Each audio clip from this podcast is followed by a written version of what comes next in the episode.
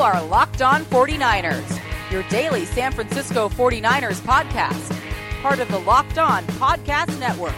Your team every day.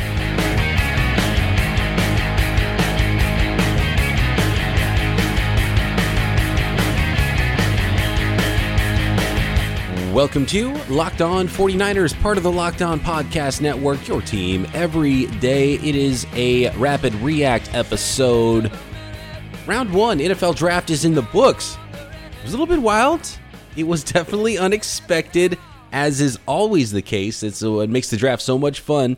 You think it's going one way, so much groupthink is involved in this process, and it's for months and months and months and months, and analysts and people start to all kind of have the same ideas, and reporters get information, and everyone believes the th- same things are going to happen, and then it comes draft day, and and everything's put on its ear, and then some of the things you thought were lies the whole time end up being true, and so it's a lot of fun, and uh, we'll get into some of that stuff that happened on round one, including the newest 49er, Nick Bosa, defensive end out of Ohio State, and really the first round couldn't have gone any better from a 49ers perspective. More on that more who's still on the board going in to day two.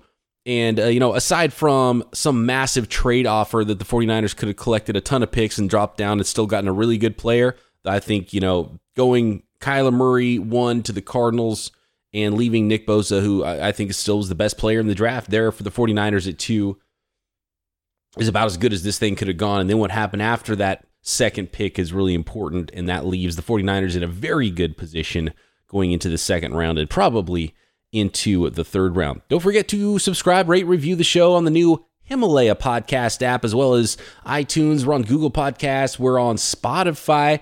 You can find me on Twitter at BD Peacock. And of course, we are going to get into some mailbag shows here next week and answer all your questions about all the new players that the 49ers bring in over the weekend. I'm not sure if I'm going to get a show up after rounds two and three. Uh, might be all the way until Monday before you hear from me again, but I'll try to get something up over the weekend because I think the second and third rounds are going to be a lot of fun. So we'll see what happens there. But um, yeah, it's it's going to be the 49ers are in a great spot. This is really a good position for the 49ers to be into have the position where they are able to draft the best player in the draft in Nick Bosa, I think, and then have potentially there's two guys that are still in my top 10 available.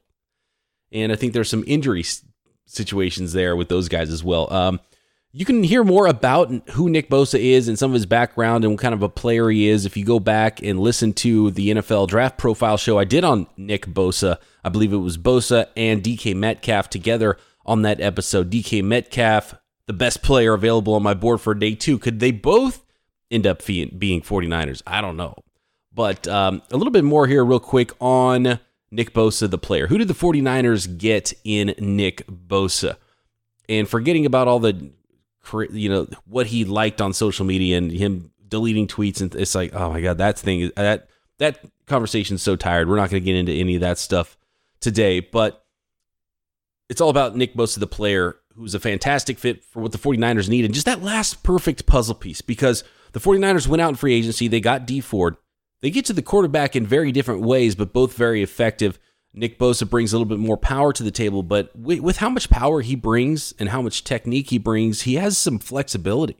Like he can flex around the corner, unlike someone who's usually that big and that strong. And Kyle Shanahan talked about it after the draft about how technically refined Nick Bosa is. Like he's he's a veteran NFL player as far as technique goes, and you don't get that very often coming out of college. So you don't have to squint very hard to see what kind of player he's going to be in the NFL. And Nick Bosa said himself, he said he loves the scheme. It's a perfect fit. It's what he's been doing his whole life, basically. So he can jump right in and acclimate really quickly. And I totally agree with that and he plays with that that level of speed and burst and violence off the line that is both it puts the offensive lineman immediately at a disadvantage. I think that's the best way to put what kind of a player Nick Bosa is. He's not going to run around you all day and he's not going to cuz some prospects that are speed rushers, they just get, you know, they might hit 1 in 10, but they're getting completely blocked up the other times. You know, they're just they're trying to get the corner, don't get it. Trying to get the corner, don't get it. Trying to get the corner, don't get it Nick Bosa puts pressure on an offensive lineman and, and on an offense instantly because he can put that offensive lineman in the quarterback's back. Uh, he can affect the running lanes because of his power and his ability to shed and his ability to control his man. And uh, what he does is is playing half a man. I think is the best way to describe the what he's able to do versus a player. So basically, it's like okay, you want to run inside. Well, your inside arm, even if I started outside of you, like let's say he's lined up as the right defensive end, and the left tackle wants to keep him out there because the running play is supposed to go in the gap to the offensive lineman's right. Nick Bosa has this ability to play across the face of that offensive lineman and press that opposite shoulder and sort of the wrong shoulder as they call it and able to blow up plays that way or he can just play through the guy and and push him into that gap put the push the offensive lineman into his own gap or he can completely just bat your hands away and leave you standing there grasping at air and he's behind you and he's making a play in the backfield which is the number one strength that he has is that gift that he has with his hands uh, he uses a, a two-hand swipe to knock an offensive ha- lineman's hand away uh, that's probably his number one move he's really good at that He's talked about how he wants to incorporate some other things. Basically, he's on a master's level as far as a pass rusher goes versus some of these other college players coming out. They just don't have that level of technique yet. And for some guys, they'll never get there. And I think that's the great thing about Nick Bosa is he's ready to play. He's a really good football player already. He affects the run, he affects the pass. He's got burst. He can beat you with some of that speed. He can beat you with some flexibility around the corner and he can also beat you with power and technique. He can beat you outside, he can beat you inside. He's just a really complete player and a guy you don't have to take off the field. And now it's just up to him to stay healthy. And the 49ers got themselves a really good player in Nick Bosa at number two overall. So, some more thoughts coming up here about the draft and how the first round went. And then we'll get into the best players available for day two. And when it comes to selecting the right talent, as I believe the 49ers did with Nick Bosa, uh, hiring is a challenge. And essentially, the 49ers hired the best player they could possibly find in this round of candidates. But hiring is challenging, and there's one place you can go where hiring is simple, fast, and smart, a place where growing businesses connect to qualified candidates. That place is ziprecruiter.com slash locked on. ZipRecruiter sends your job to over 100 of the web's leading job boards, but they don't stop there. With their powerful matching technology, ZipRecruiter scans thousands of resumes to find people with the right experience and invite them to apply to your job. As applications come in, ZipRecruiter analyzes each one and spotlights the top candidates so you never miss a great match, unlike some NFL teams. ZipRecruiter is so effective that 80% of employers who post on ZipRecruiter get a quality candidate through the site within the first day. And right now, my listeners can try ZipRecruiter for free at this exclusive web address, ziprecruiter.com slash locked on. That's ziprecruiter.com slash locked on, L O C K E D O N. That's one word, locked on, ziprecruiter.com slash locked on. ZipRecruiter, the smartest way to hire. And I think some NFL GMs could utilize that, or some owners finding GMs might need some ZipRecruiter. So when it comes to the NFL draft, there are lies, there are damn lies, and there are lies that turn out to be true. And Kyler Murray going number one overall all this time, even within the hour before the first round started, it was, oh, it's going to be Quinnen Williams, and that's what all the buzz was about. So I don't know if the Cardinals are just having fun with people. I don't know if that was a last minute ploy, if there was, you know, and these guys are slotted for the most part as far as contracts go, but I wonder if there was a little contract situation with Kyler Murray that you know they were like, oh, he could go Quinnen Williams here, or if that was the last ditch effort to try to get some trade interest drummed up. But Kyler Murray goes number one overall. Josh Rosen still an Arizona Cardinal. Thought it was maybe going to be the New York Giants or Washington Redskins to move uh, to move one of their draft picks for Josh Rosen, and that didn't happen because both those teams drafted first round quarterbacks, and neither team had to move up which I think is maybe one of the most surprising parts of this first round. There wasn't as much movement at the top as you thought, and nobody moved up for quarterbacks. You have to go all the way back to the 2014 draft and Blake Bortles, number three overall to the Jacksonville Jaguars. That's the last time a first round quarterback was taken by the team that originally had the pick, aside from teams that already had the number one overall pick. Obviously, you can't move up from there. Every other time since then, if a quarterback was drafted in the first round, aside from number one overall, that team moved up to get him.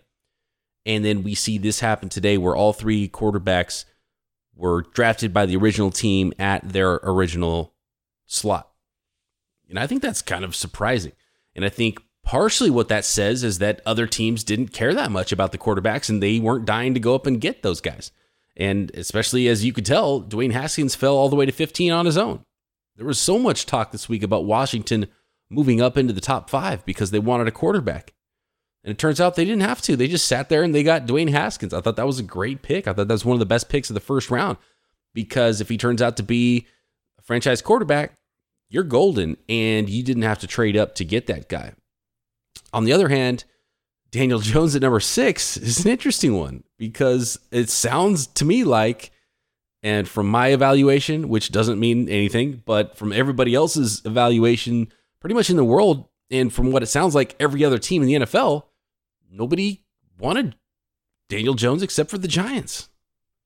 They drafted him at number six rather than try to make a move, which sounds like maybe it'll only take a second round pick, right? Obviously, it has to take a second round pick at maximum at this point, as far as 2019 picks goes, to get Josh Rosen.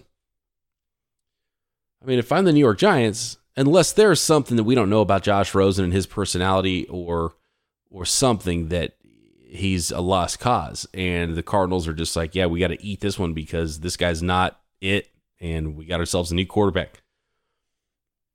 And maybe that's the case, I don't know. And the Cardinals know Josh Rosen better than anybody, and they just went out and drafted another quarterback. So maybe that tells you all you need to know there. But as far as just pre draft evaluations go and how good most people thought Josh Rosen was going to be, it would be much more advantageous to give up your second round pick if you're the New York Giants at pick 37 rather than drafting Daniel Jones at pick six. So that David Gettleman completely just befuddling me. I, I don't know what the Giants and David Gettleman's plan is or, or what they're doing. I mean, they at least I mean they drafted a quarterback, so that's obviously their plan now. That's the secession plan: Daniel Jones to Eli Manning. Uh, but um, I don't know. If I was a New York Giants fan, I wouldn't have a ton of confidence about the way this thing is going for the New York Giants. But we'll see. We'll see. People have been wrong. I have been very wrong before, for sure. But right now, that it does not look good for the Giants. There are a lot of teams where I like what they did on draft night, uh, at least so far in the first round. Quinnen Williams at number three to the Jets. They didn't overthink that one. They didn't go for a more pressing need and get Josh Allen over Quinnen Williams. And again, if you listen to the show, you know I think Williams and uh, Nick Bosa were in their own tier, and so you don't jump tiers. And so they didn't. They they took the best player there at three and they did not take Josh Allen or uh, and, and obviously you didn't have any trade offers there. The crazy one here was pick four, Clelin Ferrell. Nobody had Clelin Ferrell back in the beginning of the draft process, it, like starting with the you know September October during the football season. Clelin Ferrell was thought as a you know a top ten pick for the most part, or or at least potentially a top ten pick, and that kind of went away. And people, most people thought he was maybe going to go around the 20s, pick 20, maybe, you know, 15 to 30 area. I mean, still first rounder, but just not a top 10 pick anymore because you just didn't quite have that juice. And the Raiders shocked everybody. That was the first big wow moment was Clelin Ferrell going to the Raiders at number 4. And, you know, everyone making fun of the Raiders and and it, it's kind of like, okay, they're doing their their weird ass Raidery stuff. But then I saw a video of Mike Mayock making the phone call to Clelin Ferrell. And something really stuck out to me about that conversation. And I, I kind of realized where Mayock was going with this thing. And it made me like the pick a lot more. And essentially, what it was, and I should have pulled the audio for it, but essentially, what it was is Mayock saying, Look, the number one thing I need from you is to be a leader. And that's, you know, from all reports, Clelin Ferrell's got, uh, you know, he's a good pass rusher. He's a good edge player. He's a complete player. He can play the run, but he's off the charts character wise too. And so I think that's what's going on here for the Raiders. It was a tone setting draft pick. It was like, look, we want a culture change here. We want a flat out leader. We're going to draft the player that we think can set this culture the best in this draft that can also play football and is a first round player. And so that's why they tabbed Clelin Ferrell as the guy.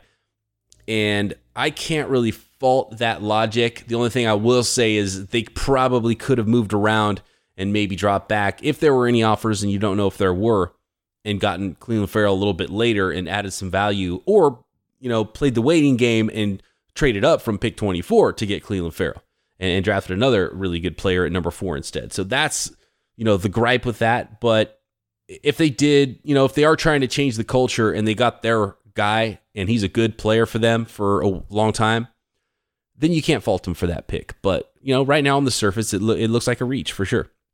Daniel Jones at six, uh, that one stands out, and we'll see. Maybe Gettleman's right. Maybe he's that franchise quarterback. Um, I don't know.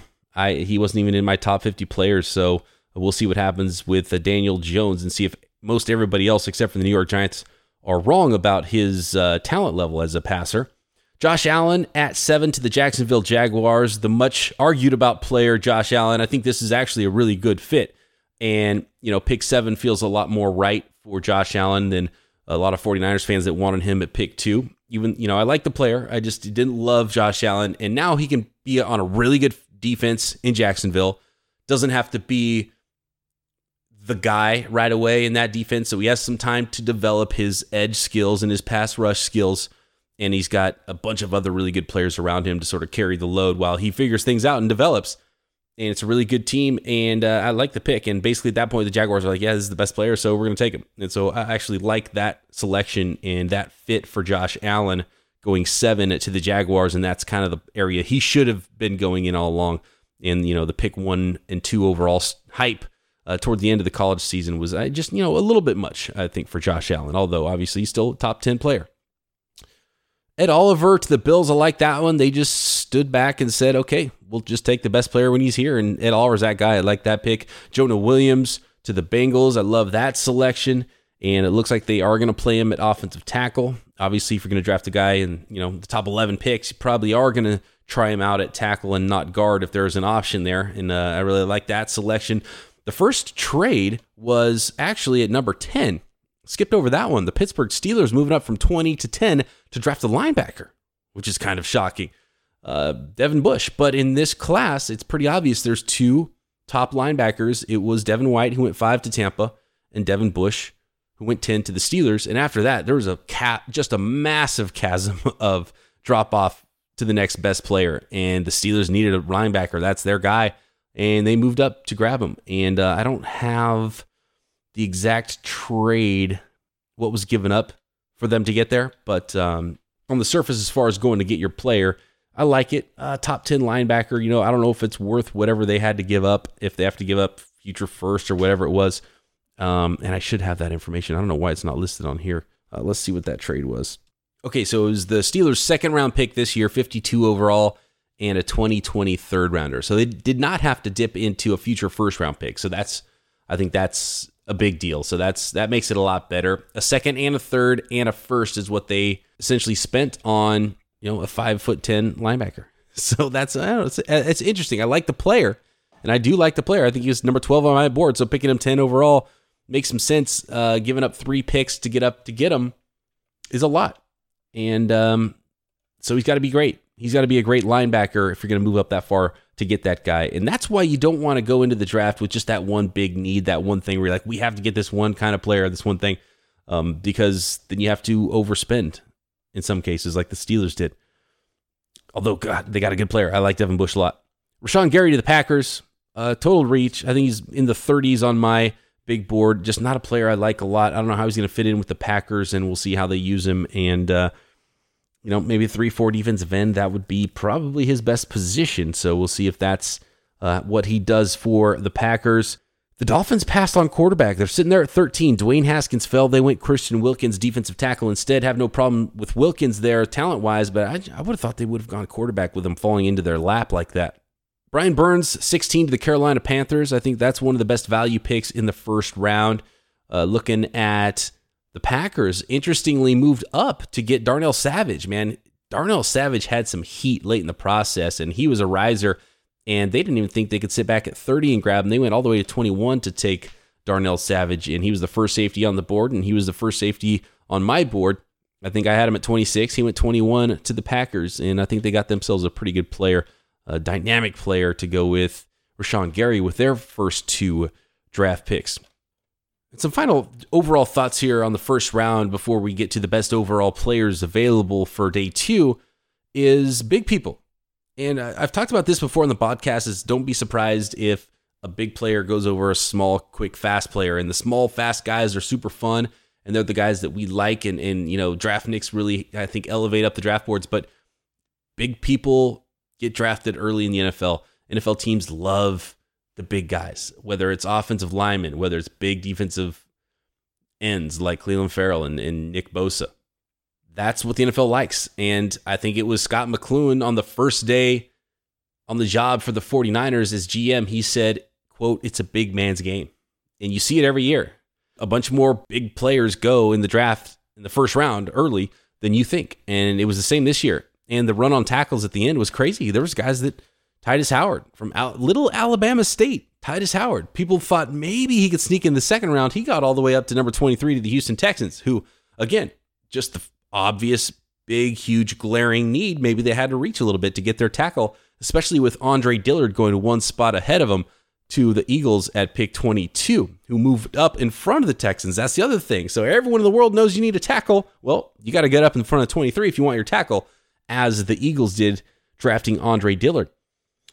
There was Kaleb McGary, another player that wasn't ever getting mocked into the first round. The Falcons traded up the Rams to 31 to get that tackle out of Washington. So some surprising players that names that you didn't see in the first round really ever in mocks going late in the first round as offensive tackles. And then I think the big one that really sticks out here is the Seahawks because they traded out of 21 with the Packers. So the only pick they had left was the one they got from Kansas City when they traded away Frank Clark and they drafted LJ Collier from TCU, defensive end. 6'2, 283. Um, not a wow athlete or anything, sort of a, a tweener at that size. 4'9, 140. Six sacks last year. He's an okay player, but I don't think anyone had him in the first round. So, second year in the row, Seahawks drafting a player that most people universally did not have in the first round. And again, the first the first round went great for the 49ers. Cardinals did not improve their team. They drafted another, well, they improved their team at a position that doesn't help them be better because they still have a bad team around there. Guess what? Now, again, second year in a row, they have a rookie quarterback. Seattle Seahawks reached for a player in LJ Collier, in my opinion. The Rams didn't have a first round pick at all. And a ton of great players on the board for the 49ers. Who are those players? Let's get into that. Best available for the 49ers on day two of the NFL draft. They're picking at 36, so the fourth selection in the second round. They are going to have their pick of some very good prospects, two of which were in my top 10 coming into this thing. DK Metcalf, wide receiver out of Ole Miss. You got to take the swing on that. In the second round, you got to take the swing on that kind of physical wow ability. DK Metcalf, number one guy still on the board. Jawaan Taylor, offensive tackle out of Florida and both of those guys, if you look at my big board, there's little asterisks next to their name. And that is because there was some injury stuff. DK Metcalf, he, he missed half of his uh, what redshirt sophomore season because of, and by the way, he's just a pup, 21 years old. He's redshirt sophomore. That guy's a freak of nature, 6'4, 4'3, 40, 228 pounds. Ridiculous. You got to take a swing on that guy. Uh, if you're the 49ers, just sitting there at 36, even if he's not, you know, stylistically the perfect fit for you. But DK Metcalf had the neck injury, neck surgery, which I think is probably the number one reason why he's still on the board, which might be a huge red flag. Maybe that neck did not uh, look good to doctors, and multiple teams are passing on that. And uh, if that's the case, if he's not going to be able to play football, then you know maybe you know you continue to pass on him, and you, and you have to. And maybe that's what's going on with DK Metcalf. I'm not sure. Uh, but Jawaan Taylor, late in the process, uh, came out that he had a knee injury. So I'm not sure if it was something that he hurt while he was working out, if it's a long term thing for him if it was something like they, you know, did an MRI and he just turns out he has an old injury or like bone on bone in his knee. The old bone on bone. Eh, teams hate that when they, they get the MRI back and you got the bone on bone going on in your knee. But even with the injuries, I'm surprised both DK Metcalf and Jawaan Taylor are still available right now going into day two. Uh, the next best prospects Byron Murphy, cornerback from Washington, Greedy Williams, cornerback from LSU, with how much uh, teams are passing this, these days in the NFL and how many teams need corners and how every team basically needs a corner. And you can't have enough cornerbacks. Byron Murphy and Greedy Williams still out there, which is quite surprising. There's a number of other cornerbacks that are still available. Uh, next in line on my list of best availables, Hakeem Butler still out there. Dalton Risner, offensive tackle from Kansas State. Nasir Adderley, safety from Delaware. Deebo Samuel, A.J. Brown, Chauncey Gardner Johnson. Uh, all those guys still on the board. So the 49ers, well into the second round, will have very good selection of players. Some of these guys I have as first round grades. Top 15 players on my big board. Only two wide receivers and three defensive backs went in the first round. That's that's a huge shocker to me. But I think a lot of teams are waiting because they know there was depth at those positions, and we might see a crazy run on both defensive backs and wide receivers in round two. And I think it'd be smart for the 49ers to maybe try to jump back in on that action. Pick the best available guy at 36. If you think that's a cornerback, if you think it's a safety, if you think it's a wide receiver, offensive line starting to get real thin. Dalton Risner looking mighty nice there at the top of the second round. Do what you have to do there at 36 and then get on the phone from 67 so you can get up to pick 55. And one of those guys that I just mentioned is still on the board. I think that's the best way to play this thing. And I think the most likely position to be available still is probably safety, judging by the way things went in this draft. Maybe Arik Armstead is still on the block. John Lynch said that Solomon Thomas is definitely not on the trading block, even though there were rumors about that Thursday. But he didn't say that Arik Armstead was not on the trading block. So we'll see. Maybe that would help them get another player there on day two. But a lot of options for the 49ers. They could move in any direction. They could move down and still get a really good player. Maybe get a couple extra picks that help them move back up. So maybe move down and up in the second round. Uh, but endless opportunities, some really good players on the board. I named some of my favorites there that I hope the, the 49ers are picking from at pick 36. All right, looking forward to the rest of the NFL draft. We've still got six rounds to go. Two of those rounds, the 49ers don't have selections in, rounds five and seven. Oh, and I did not mention the Shadow 49ers selection, and I think it's no surprise. He was the number one player on my draft board, Nick Bosa. Uh, the Shadow 49ers and the real 49ers collide there, and uh, I think that was the obvious choice for me. Nick Bosa, defensive end from Ohio State, the newest 49er and uh, he looks like he's going to be a terror early for the Niners off the edge. And it's going to be an interesting rotation there on the defensive line for the Niners. But a lot more picks to come. We'll be breaking it down all right here on Locked On 49ers.